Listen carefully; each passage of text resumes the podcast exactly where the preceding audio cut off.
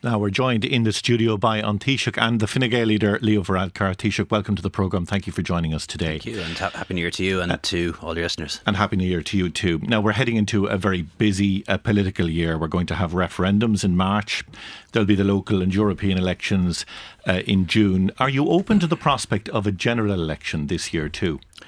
Well, I, am I'm, I'm not planning one. Uh, it is, of course, the Taoiseach's prerogative to uh, seek a dis- dissolution of the Dáil and uh, therefore to call an election. But um, I'm not planning an early election. Uh, my priority is to focus on uh, doing what the people want us to do, and that's building more homes. Uh, it's helping families with the cost of living, putting more money back in people's pockets. Um, it's focusing on law and order, building safer and stronger communities, uh, and also safeguarding the economic progress that we've made, which we uh, shouldn't take for granted. So that's my focus as Taoiseach, is the focus of the government, and um, we'll fight elections when they come. And when you say that you're not planning one, is that to say that you would prefer to see the government run its full term into 2025?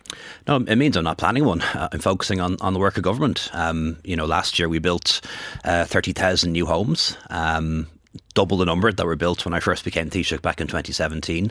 And we're seeing first time buyers um, buying homes now at a rate that we haven't seen since I was in my 20s. Um, but there's still a huge deficit and a huge backlog of investment that we, needs to take place in housing. And uh, I want to see that increase next year. Um, we are now seeing inflation come down, which is really encouraging, um, but still a lot of families struggling okay. with the cost of living. So people will see in the next few weeks the impact of the decisions made in the budget, taxes are going down, uh, pension pay going going up. Uh, these are the things that I'm focused on. Not, I haven't set a date, nor do I have a date in my mind okay. for the next general election. Are you ruling out an election this year? Um, not planning an re-election. Oh. Uh, have no date in my mind. I, am not but, quite sure how many, how many ways I can answer this question for you. But, but well, um, yes or no? Are you ruling it out this year? I'm not planning an re-election. Okay, well, what do you think about the prospect of a, a June uh, super election with the locals, Europeans, and general election all on the one day? Um, not planning for that. Um, we are planning for local and European elections, which will happen uh, in the, in early June. Um, Fine Gael had a really good uh, set of elections back in 2019. We we won the European elections, uh, five MEPs, more than Fianna Fáil and Sinn Féin combined. Um, got 25% in the local elections, gained 20 seats. Um, going to be uh, more challenging, I think, uh, this time uh, in June. But we're going to work to hold to hold our own. Uh, we've really good candidates uh, in the field. Almost all our local election candidates are now selected.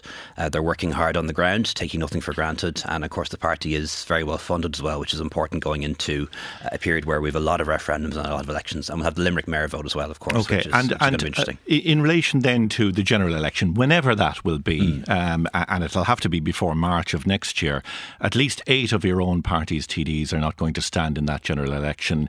It, it's not a good sign, is it, when so many senior figures, many of them young uh, um, people as well in your own party, have decided not to run? Is it a sign that perhaps there are people who are throwing in the towel before the contest has even been started? No, I, don't believe so. You know, they all have their reasons. Uh, sometimes it's age, sometimes it's health, sometimes it's other reasons, more personal reasons as well. Um, uh, you will, you're starting to see other parties seeing retirements now as well, and uh, number of independents not running again as well. Uh, and that's normal in the political process that people uh, will move on for all sorts of different reasons. Um, I remember the last election, we actually had a lot of TDs, it's forgotten now, we had a lot of TDs who didn't run for re election last time. Uh, Enda Kenny retired, Alan Dillon held that seat in Castlebar, he's now the party chairman. Uh, Michael Noonan didn't run again, uh, Kieran O'Donnell won that seat for us, he's now a minister. New TDs elected like Jennifer Carroll MacNeill, okay. like Neale Richmond. Well, we won't name check them all. And, well, um, uh, uh, one you're going to start hearing over the next few weeks because we are starting our selection conventions for general election. The first one will be coming up in Dublin Bay South. we'll be selecting a candidate there uh, this month, and that's exactly the kind of seat we would be planning to gain back at the next. And when will you have your selection conventions concluded, all of them? Um, not we're not planning to have them all conclude this side of the local and European elections, so we want to have some done um, relatively early on and have a plan for each constituency in April. So you know, one thing I would expect to see in, in the next local elections is a number of uh, people who are now councillors doing extremely well in those elections, and they if you like, become then the obvious candidate as somebody who could then run, run the general elections okay. for us. Would you like Mairead McGuinness to remain on as Ireland's EU Commissioner? Uh, look, that's that's a matter that doesn't arise until um, June or July. Um, we will have European elections uh, in June, and what happens um, when those elections happen uh, is uh, a huge number of jobs at European level then become available Uh, and we'll be able to survey the situation then uh, and discuss the matters. But we know that job is becoming available. I mean, is the next commissioner going to be Fianna Fáil's pick? Uh, as you know, as I said before Christmas, we, we, we don't have any written agreement on that, um, but it's something that we're going to discuss uh, come uh, come June, July. M- uh, Micheál Martin said that there is a clear understanding that the next EU commissioner would be a Fianna Fáil nominee. And look, that may well be the case, but that's something that we're going to discuss uh, when the situation arises, um, and that'll be summer of next year. I mean, when people hear about these type of deals being done, that uh, rather than choosing the person who's who's at the table, who has the most experience at this uh, present time, that it would go to somebody from from another party. That all sounds very cosy, doesn't it? I think what's very important uh, is that when you're a small country, and Ireland is a small country, um, that in order to be confident that you're going to have a good position, you know, the 27 commissioners, you want to make sure that uh, for a small country like Ireland, that you have a, um, uh, a strong position uh, if you like, at that table, uh, that you want to make sure that uh, whoever your commissioner is uh, is somebody who's got a really good and really strong CV, and whoever that is, um, you know, I'm confident it's going to be somebody uh, who's got a really good CV. Would Michael McGrath fit the bill? I'm not going to get into that. I, I, totally understand why you need to ask ask, ask those questions. Uh, and look, there'd be absolutely nothing more than some people would love that would be to try and create some sort of, sort of fake row here between Fianna Fáil and Fine Gael or between me and Micheál Martin. There is no row. There's been no decision or discussion on this. Um, we will do that. Uh, most likely June, July, when the when the okay. situation actually arises. Are you concerned about the prospect of far right candidates um, winning an electoral foothold in the local or even the European elections? Look, I, when it comes to any election, um, I'm always up for the fight. Um, I think there is um, a, rise in populism uh, in Ireland and across the world. Um, you've populism of the left uh, as well as populism of the right, uh, and I think it's um, incumbent on those of us who represent centre ground politics, uh, those of us who uh, represent honest politics, uh, those who appeal to people's better instincts, those who believe in information rather than misinformation.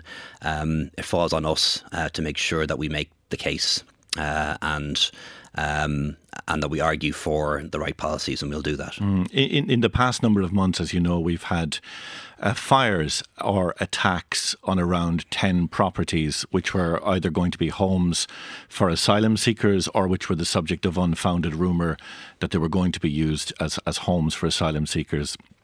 The most recent uh, attack was on that former pub in Ringsend, and then in Dublin before Christmas, you had a fire at a hotel mm. in Rosscahill in County Galway. Are, are you satisfied that uh, the policing response to this, these attacks is adequate? We haven't seen anybody brought before the courts, nobody arrested. Well, what I can say uh, is that there are a number of investigations underway. Um, a number of uh, searches have occurred. Uh, people have been questioned, uh, and I do expect that there will be arrests and charges in the coming weeks. I spoke to the Minister of Justice about this as recently as yesterday. Uh, arson is a very serious crime. Whatever, politi- whatever political beliefs people may have, and people are entitled to their political beliefs, nobody has the right to damage or burn down somebody else's property, and nobody has the right to physically harm uh, another person. So this is a serious crime, uh, and I do expect that there will be arrests and prosecutions. Um, and I want to express a concern. Um, people vandalising buildings, setting them alight, they can't know for sure that there isn't somebody in that building. It might be somebody who is a security guard, for example, who might be a night watchman. It might be somebody who's a license to stay there. It might even be somebody who's sleeping rough. Uh, and I have a real concern that not only uh, will we face a situation whereby we're investigating uh, arson, that we may yet be investigating manslaughter or murder. Is permanent security required on those buildings that are earmarked for asylum accommodation now? Well, look, it depends on the building. Obviously, uh, property owners have responsibility to uh, provide security for their own properties, and the Gardaí have their responsibility as well uh, to provide patrols and all that's being done. Uh, but you saw what happened in one case. Uh, you know, a disused school that hasn't been used for years, um, not considered uh, by the government for any form of accommodation, and yet that was burned too. and I don't think it's pra- practical to have security on every disused building in the country. But what I can tell you uh, is that we're doing all that we can to make sure that we bring disused buildings back into use, um, not necessarily as accommodation, um, but as community centres uh, for other uses as well. this weekend in Ballinrobe, there are protesters gathering as we speak.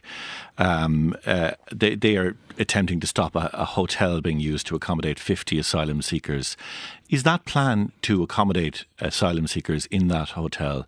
Is that going to go ahead, or has that been stopped by that protest? Um, well, my understanding from Minister Gorman is that uh, discussions are still ongoing and engagements are still ongoing between uh, the department uh, and uh, between uh, the the owner, the provider there. Um, I uh, totally acknowledge that people living there have concerns uh, and have fears.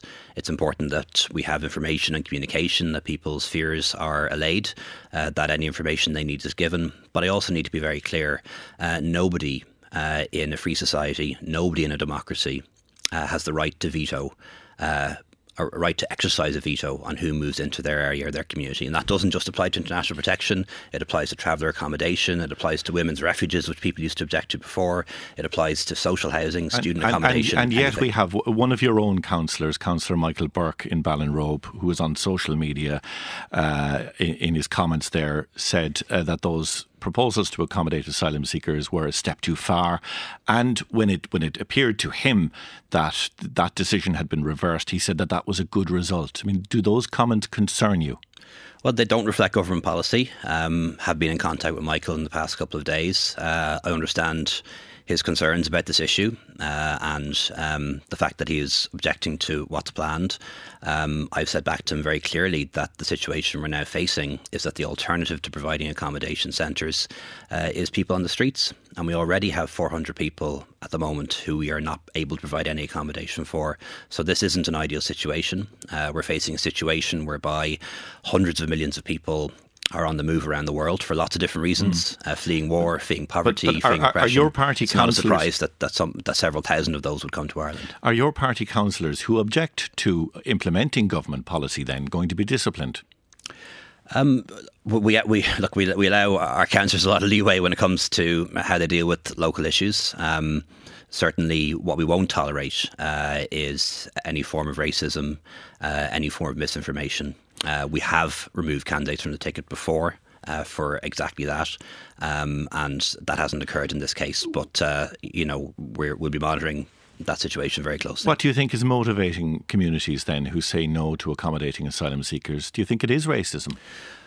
Look, it depends on, on, different circumstances in different places. As I've said earlier, uh, a lot of people have fears that we have responsibility to allay. A lot of people are seeking information, and we need to give them that information.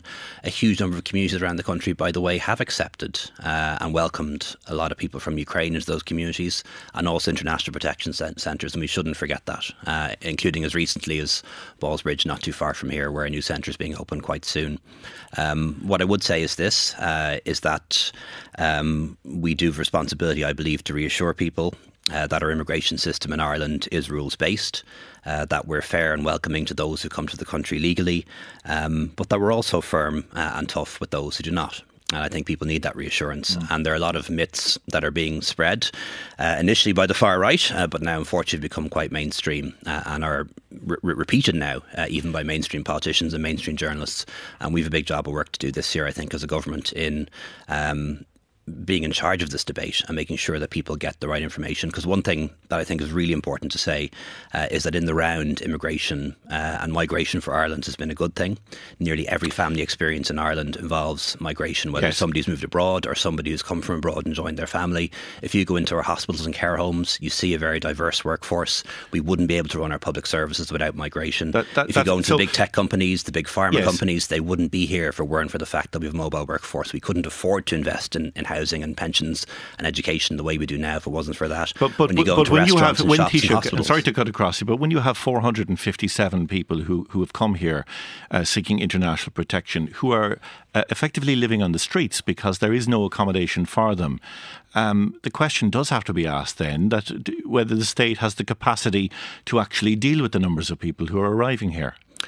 I don't think there's any limit on uh, the compassion of the Irish government or the state or indeed Irish people. Um, there are limitations on capacity, and that is the reality of the situation. Um, we're trying to provide uh, shelter for everyone uh, who comes here, um, but that can be very difficult. Um, bear in mind the vast majority of people who come to Ireland, whether they're British citizens, whether they're EU citizens, whether they're here with the work permit or with the work visa, uh, they provide their own accommodation. Uh, under international law, when somebody seeks international protection, we have an obligation to provide shelter for them. We do our best to do so, but it's not always possible in all circumstances. Before Christmas, uh, the government introduced restrictions on the entitlement of Ukrainians uh, coming here. Um, they're going to be provided with accommodation for 90 days. After that, if they have no accommodation, um, who will be responsible for housing them? They'll be responsible for trying to find their own accommodation. Uh, so, will it be housing. up to homeless services then if they are homeless? Look, I, I, I don't envisage a situation whereby we're going to um, make people uh, who are in state accommodation become homeless. We, we've an issue, as you know, in direct, direct provision at the moment with people who are, who are overstaying. Uh, so that will be a difficult situation to manage. You know, what I would say this, and this is important to, to bear in mind, um, about 100,000 people have come to Ireland from Ukraine. Uh, about 80,000 of those are still here. Uh, we've been able to provide accommodation for almost all of those. Uh, a lot have taken up employment, a lot of kids in our schools. Um, it's been an enormous challenge, but I think when we look back on that in 10 or 20 years' time, we'll be proud that as a country that we were able to welcome mm. so many people from Ukraine uh, into our communities. Um, but bear in mind, you know, if somebody, for example, comes to Ireland from Poland uh, some somebody comes to Ireland from Germany, somebody comes to Ireland from Italy, um, and they can do that, and they're allowed to work straight away, just as the Ukrainians are. Uh, we don't provide uh, accommodation. Uh, they are expected to provide their own accommodation. In the case of people coming from Ukraine, because many of them are women and children, we're recognising that the situation is different and we're able to provide up to 90 days accommodation, but we can't guarantee anything beyond that. And what we're doing is really bringing our offering into line with what would be available, for example, in France or in the okay. Netherlands or Belgium. Uh, where people from Ukraine also have the right to go. You will head into this election year as a party which, despite having been in power for 13 years, um, there is record levels of homelessness in this country 13,514 people homeless, according to figures released on Friday. More than 4,000 children in homelessness. Has that been your government's biggest failure? Well, look, we also have record levels of people in employment. Um, we have record incomes. Uh, we have 4, waiting lists falling 4, for two years now in a row in our health service. 4,000 homeless children. It's actually quite a shocking figure, isn't it? It is, uh, and it's uh, not acceptable. Um, and one of the things we have to do, and we will do, uh, is to continue to uh, increase the supply of social housing. We built more new social housing last year than any year since the 1970s, since before I was born. Uh, we're going to do even more this year. And that's the best way, I think, to uh, lift people out of homelessness is make sure that we've got many more social housing options available. But of course, homelessness uh, is a complicated phenomenon uh, and a state in our society. Uh, and I think it is important to say that when we talk about 13,000 people being homeless, these are all people who are provided with emergency accommodation by the state in, in different forms, and they're not always the same people. Um, most people who experience homelessness are, are just under half of people who experience homelessness are lifted out of it within six months, uh, most uh, within a year. Um, and what we try to do is to make sure that if anyone does experience homeless, homelessness, that is rare, that, that it is for a short period of time, and it's not repeated. And you'll know from the numbers that uh, we're now seeing a spillover effect from migration as well. If you look at those numbers, just over half of people who are homeless in Ireland are Irish citizens. Nearly half are not. Uh, some of those are not entitled to social housing, for example. And you'll know from those numbers that the biggest cause of homelessness in Ireland um, isn't people being evicted out of private rented accommodation, it's family breakdown. So you have, for example, a situation where there is a house, uh, but the family is now broken into two units, uh, and it can be very complicated to sort those things out. So it is a much more complex picture than maybe sometimes is presented. Can I ask you about the, the cost of homes? Because according to the Society for Chartered Surveyors in a report before Christmas, they said that you would need a combined income of 128,000 euros uh, to buy a family home in Dublin, a three bed semi uh, in Dublin. Um, are house prices too high?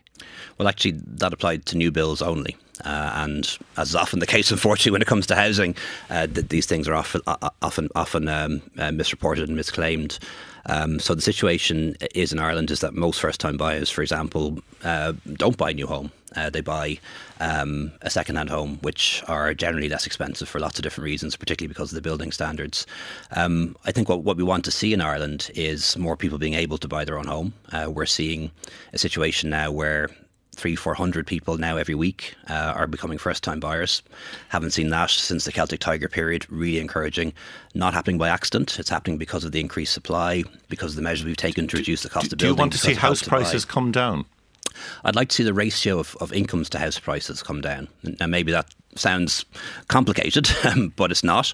Uh, you know, what people will say is that house prices in Ireland are high, and they are high. Um, but you always have to look at how high they are relative to incomes. Uh, and roughly speaking, in Ireland now, um, house prices are roughly seven to eight times the average income or about four to five times the average household income because most people buy as a couple, not not as individuals. That's roughly where it was about 20 years ago, believe it or not. But I would like to see that fall. But it's not a case of saying that I'd like to see house prices fall by 20 or 30 or 40 percent, like Sinn Féin has said.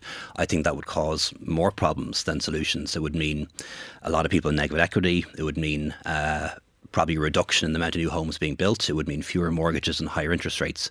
What I do want to see happening uh, is incomes rising uh, faster okay. and house prices um, uh, either staying as they are or not rising as fast. And that's how you achieve affordability in a sustainable way without causing mortgage arrears, negative equity, higher interest rates, people not getting mortgages, all of those things that we've seen before. And I don't want us to go back to that. Okay. Um, we, we know that you're working on plans for an inquiry into the, the handling uh, of the COVID 19 pandemic. What form of, of pandemic inquiry are we going to have and when will it start? Well, uh, we'd expect it to happen this year and to be up and running uh, in the next couple of months. Um, we have draft terms of reference. We're keen to consult with the opposition parties on them uh, and then uh, proceed to establish the inquiry. Um, the purpose of the inquiry will be to examine Ireland's performance in relation to COVID, uh, what was done right, what was done wrong, what could be done better, and crucially, what can be learned uh, should we face a similar public health emergency into the future. Uh, what it won't be about is uh, trying to describe blamed individuals or uh, investigating individual decisions by people. We're not going to go down that road. Will it be a public inquiry? Will it be held in, in, in public for people to see? Um, in many ways, it'll be the chairman who determines that, but there will be a public element to it. Certainly, people who want to be able to say um, and give their testimony in public, uh, that be facilitated. There may be other people who want to do it in private or want to do it in written form, so that'll be provided for too. Um, but I think when it comes to COVID, though, we shouldn't lose sight of you know some really interesting numbers that came out from the OECD uh, there um, only the other day and that showed that Ireland was one of only nine countries in the developed world that didn't see uh, an increase in excess debts during the pandemic, and we were in the top four.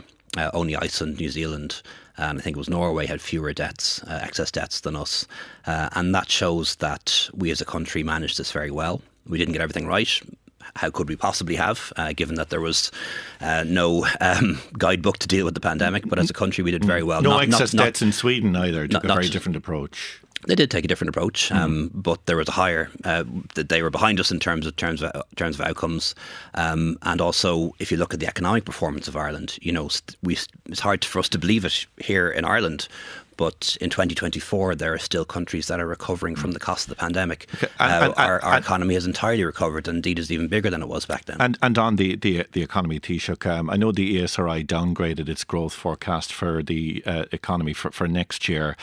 But we have seen, uh, as you mentioned earlier, inflation. Um, uh, fall back. We also have seen energy prices come back. Mm-hmm. I mean, given those two factors alone, uh, does it mean that this is the last year uh, of the energy credits? Uh, Probably, um, I can't say that for certain because energy prices can go can go can go up as well as down. Um, but you know the reason why we brought in the energy credits was because of a big spike in electricity and gas bills. Uh, they are going to continue to be paid, by the way. Uh, the 450 that we announced in the budget is guaranteed. Um, but if uh, prices continue to fall throughout next year, well, then I wouldn't anticipate it being necessary to repeat uh, those um, those energy credits. What we will see is people's incomes rising, um, pay increases, welfare increases, pension mm. increases, all kicking in the next few few weeks. Uh, and also taxes coming down and things like, for example, the cost of childcare going down uh, in September, student grants increasing. So there's lots of ways, I think, to help people with the cost of living uh, and put money back in people's pockets, which is what we're doing. Is it your hope that there will be a 30% tax rate uh, in the in the next budget? Not in the next budget. Um, what we're doing uh, is progressively increasing the point at which uh, people have to pay the highest rate of tax. So if you go back to uh, 2014, when um, under Michael Noonan, we began our, our tax cutting program. Uh, people had to pay the highest rate income tax at thirty three thousand. Uh, for this year, that's now up to forty two thousand. So you know the average person working full time uh, is now paying about 4,000 less in income tax than they would have done 10 years ago on the same income. And that shows what we've achieved as a party uh, in really pushing that agenda around putting money back in your pocket, giving you autonomy about how your money should be spent. And we have this target of getting to the point where uh, you don't have to pay the highest rate of income tax until you uh, earn 50,000 and then you only pay it on the amount over that. But your your 30% uh, um, target or the 30% mm. figure you mentioned before, that's not going to happen now in the, the lifetime of this government. Well, I never said it would, um, nor, nor it was ever a party policy, but facts don't matter sometimes. Uh, what is our party policy uh, is that we've set a target of um, getting to the point where nobody has to pay the highest rate income tax until they pay 50 until they earn 50,000 euros a year and then would only okay. pay it on the portion above. Um, we'd like to get to 50,000. Uh, won't think that will be done by the next budget, but that remains our target, remains our policy. There will be referendums in, in March, Taoiseach, on, on the Women in the Home clause in the Constitution and on expanding the concept of the family in the Constitution to include durable relationships. Um, what does a durable relationship mean? Well, there'll be two ballots uh, happening on the 8th of March. Um, believe it or not, it's the first time we've gone to the polls since 2020, nearly four years since we've had an election or referendum uh, in Ireland. And there are two proposals. Uh, the first is to modernise the definition, definition of the family. Essentially, that's that's just constitutional catch up. Um, the Constitution protects marriage; it will continue to do so. The Constitution protects the family; it'll continue to do so. But the Constitution, as currently written, says that families can only be based on marriage. Uh, and we're saying that that no longer reflects our modern society. We have families that are based on other durable relationships. That includes, for example, one parent families. It includes, for example, a family that may be uh, led by a grandparent, or it may include, for example, uh, a couple that are cohabiting for a prolonged period of time. Is, is so, there, in many ways, it's, a, it's, constitutional catch up. Is there a definition of a durable relationship? Not not in the constitution, nor is there currently a definition of family, for example, in the constitution. But I think it's clear what we're doing here. Uh, it is constitutional catch up. It's updating the language in our constitution to reflect the fact that there are families in Ireland that are not solely based on marriage, uh, and the most obvious ones are one parent families, uh, families led by a grandparent or a guardian. Currently, our constitution doesn't see them, doesn't give them the same level of protection. Uh, that's what we want to change. Uh, the other proposal is to delete uh, some very old fashioned, some very anachronistic language about the role of women uh, having particular duties in the home. Uh, that is now going to be changed um, to value uh, care within the family and to say that the state must strive to support that. and, and indeed, the Irish Irish term being used, Dréim, which is you know Dréimire being a ladder, which is to strive to continue to climb that ladder, continue to improve uh, conditions for family carers, and that's, uh, I think, an important change. And will will the government be actively campaigning uh, for change here? Uh, absolutely. Um, uh, I've been involved in a number of major referendum campaigns in my time uh, European referendums, uh, the marriage equality referendum, the uh, referendum to repeal the Eighth Amendment while, while during my first term as Taoiseach. you can never take these things for granted. Okay. Now, I want to ask you about Ireland's position in relation to a number of international I- uh, issues. The European Council will meet uh, in next month, February 1st, to decide uh, on on the budget, but also on funding for Ukraine. That was blocked by Hungary before Christmas. Um, if there's still no agreement next month, will Ireland um, club together with other European countries and provide funding for Ukraine that way? That's an option. Um, I hope we don't have to use that option. Uh, I prefer to see this done within the context of the European Union budget. We made a really important decision just before Christmas to begin negotiations with Ukraine and Moldova um, on those countries joining the European Union.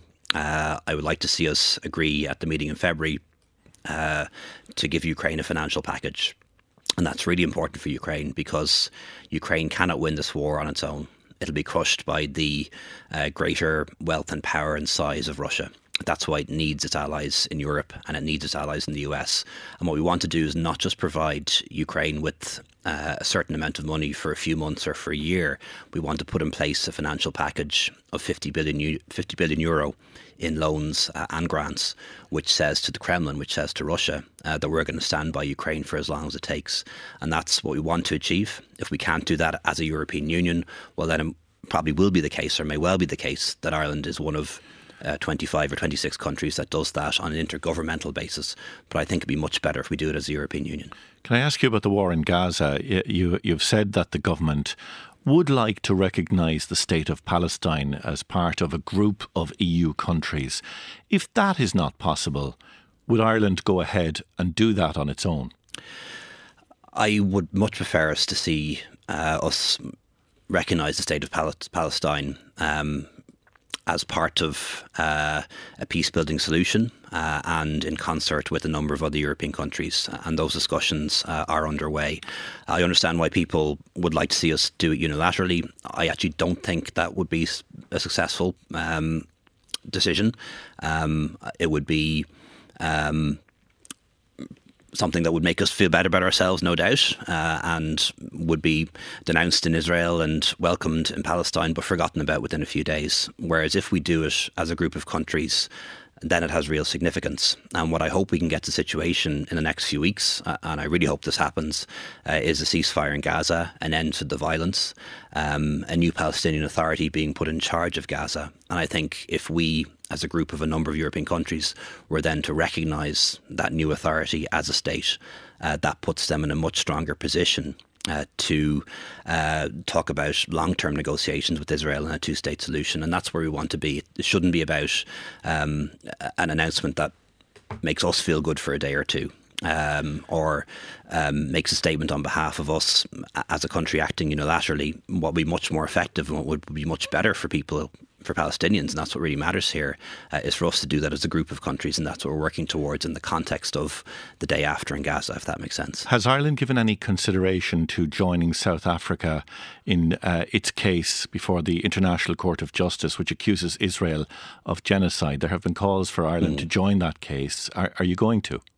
Uh, we don't intend to do so. Um, that case is going to be heard. Um, I believe it may be heard as soon as the 15th or 16th of January, and it'll be up to the International Court of Justice to make a determination in that regard. Um, I really think this is an area where we need to be uh, very careful. Um, what's happened in Gaza is appalling. Uh, over 20,000 people killed, um, mostly innocent civilians, um, mostly women and children, uh, very possibly uh, war crimes committed. Um, both by Israel and Hamas, uh, when it comes to uh, the events in the last few months. Uh, genocide is something very particular. Um, it is defined as an attempt, a deliberate attempt to destroy an entire nation, an entire race, or to do so in large part. Um, and one group of people that has experienced that in the world uh, are Jewish people. Uh, the Holocaust, uh, six million Jews killed here in Europe, um, and uh, Hitler had a plan to kill many millions more. Um, that is genocide. Uh, and of course, there have been other examples of genocide, such as the Armenian genocide and what's happened to some indigenous people, for example, uh, in the New World. We need to be very careful about um, genocide in that context. Do you not think it's genocide in Gaza? I think that's something that the International Court will now determine. Um, bear in mind what Hamas did on the 7th of October. Uh, Hamas went into yes. Israel, uh, killed 1,400 people, um, took 200 hostages, killed 1,400 people essentially because they were Israelis, because they were Jews, because they lived in Israel. Uh, was that not also genocide? Taoiseach, before I let you go, I want to ask you just a, uh, about uh, your own future. You said a number of years ago that um, uh, that you wouldn't be in politics after the age of 51. Now, I know, I think uh, since then you may have changed your mind, but you, you will be 45, I think, this month. Um, That's right. If, if Fine Gael is, is not in government after the next election, do you intend to stick around? Well, I, think Fine Gael will be in government after the next election. Um, our aim is to um, grow our support uh, to be roughly roughly in, in, in the mid twenties in terms of um, support that will then allow us to gain seats in the next election, which I think we will, by the way. Uh, and, All right, but uh, p- political leadership doesn't last forever. I mean, will will will the next general election be your last? Look, you're, you're, I suppose you're you're asking about a general election now in 2029 or 2030 no, or, whatever this, it would be. This coming general election. This coming general election. Well, look, I'll be contesting the next general election. Right. Um, one one thing that uh, you know I do want to say, I, I am 21 years in politics. Um, I've been elected five times now by my community both to the council and to the Dáil. Uh, it is a privilege. It's something I'm very grateful for. Um, it's something that uh, I don't take for granted, uh, and I'm continuing to work very hard in my job uh, as party leader, as constituency TD, uh, also as minister, and also as Taoiseach. Taoiseach and Fine Gael leader Leo Varadkar, thank you for coming in to talk to us today. We're back with Bernard Gloster from the HSE after this break.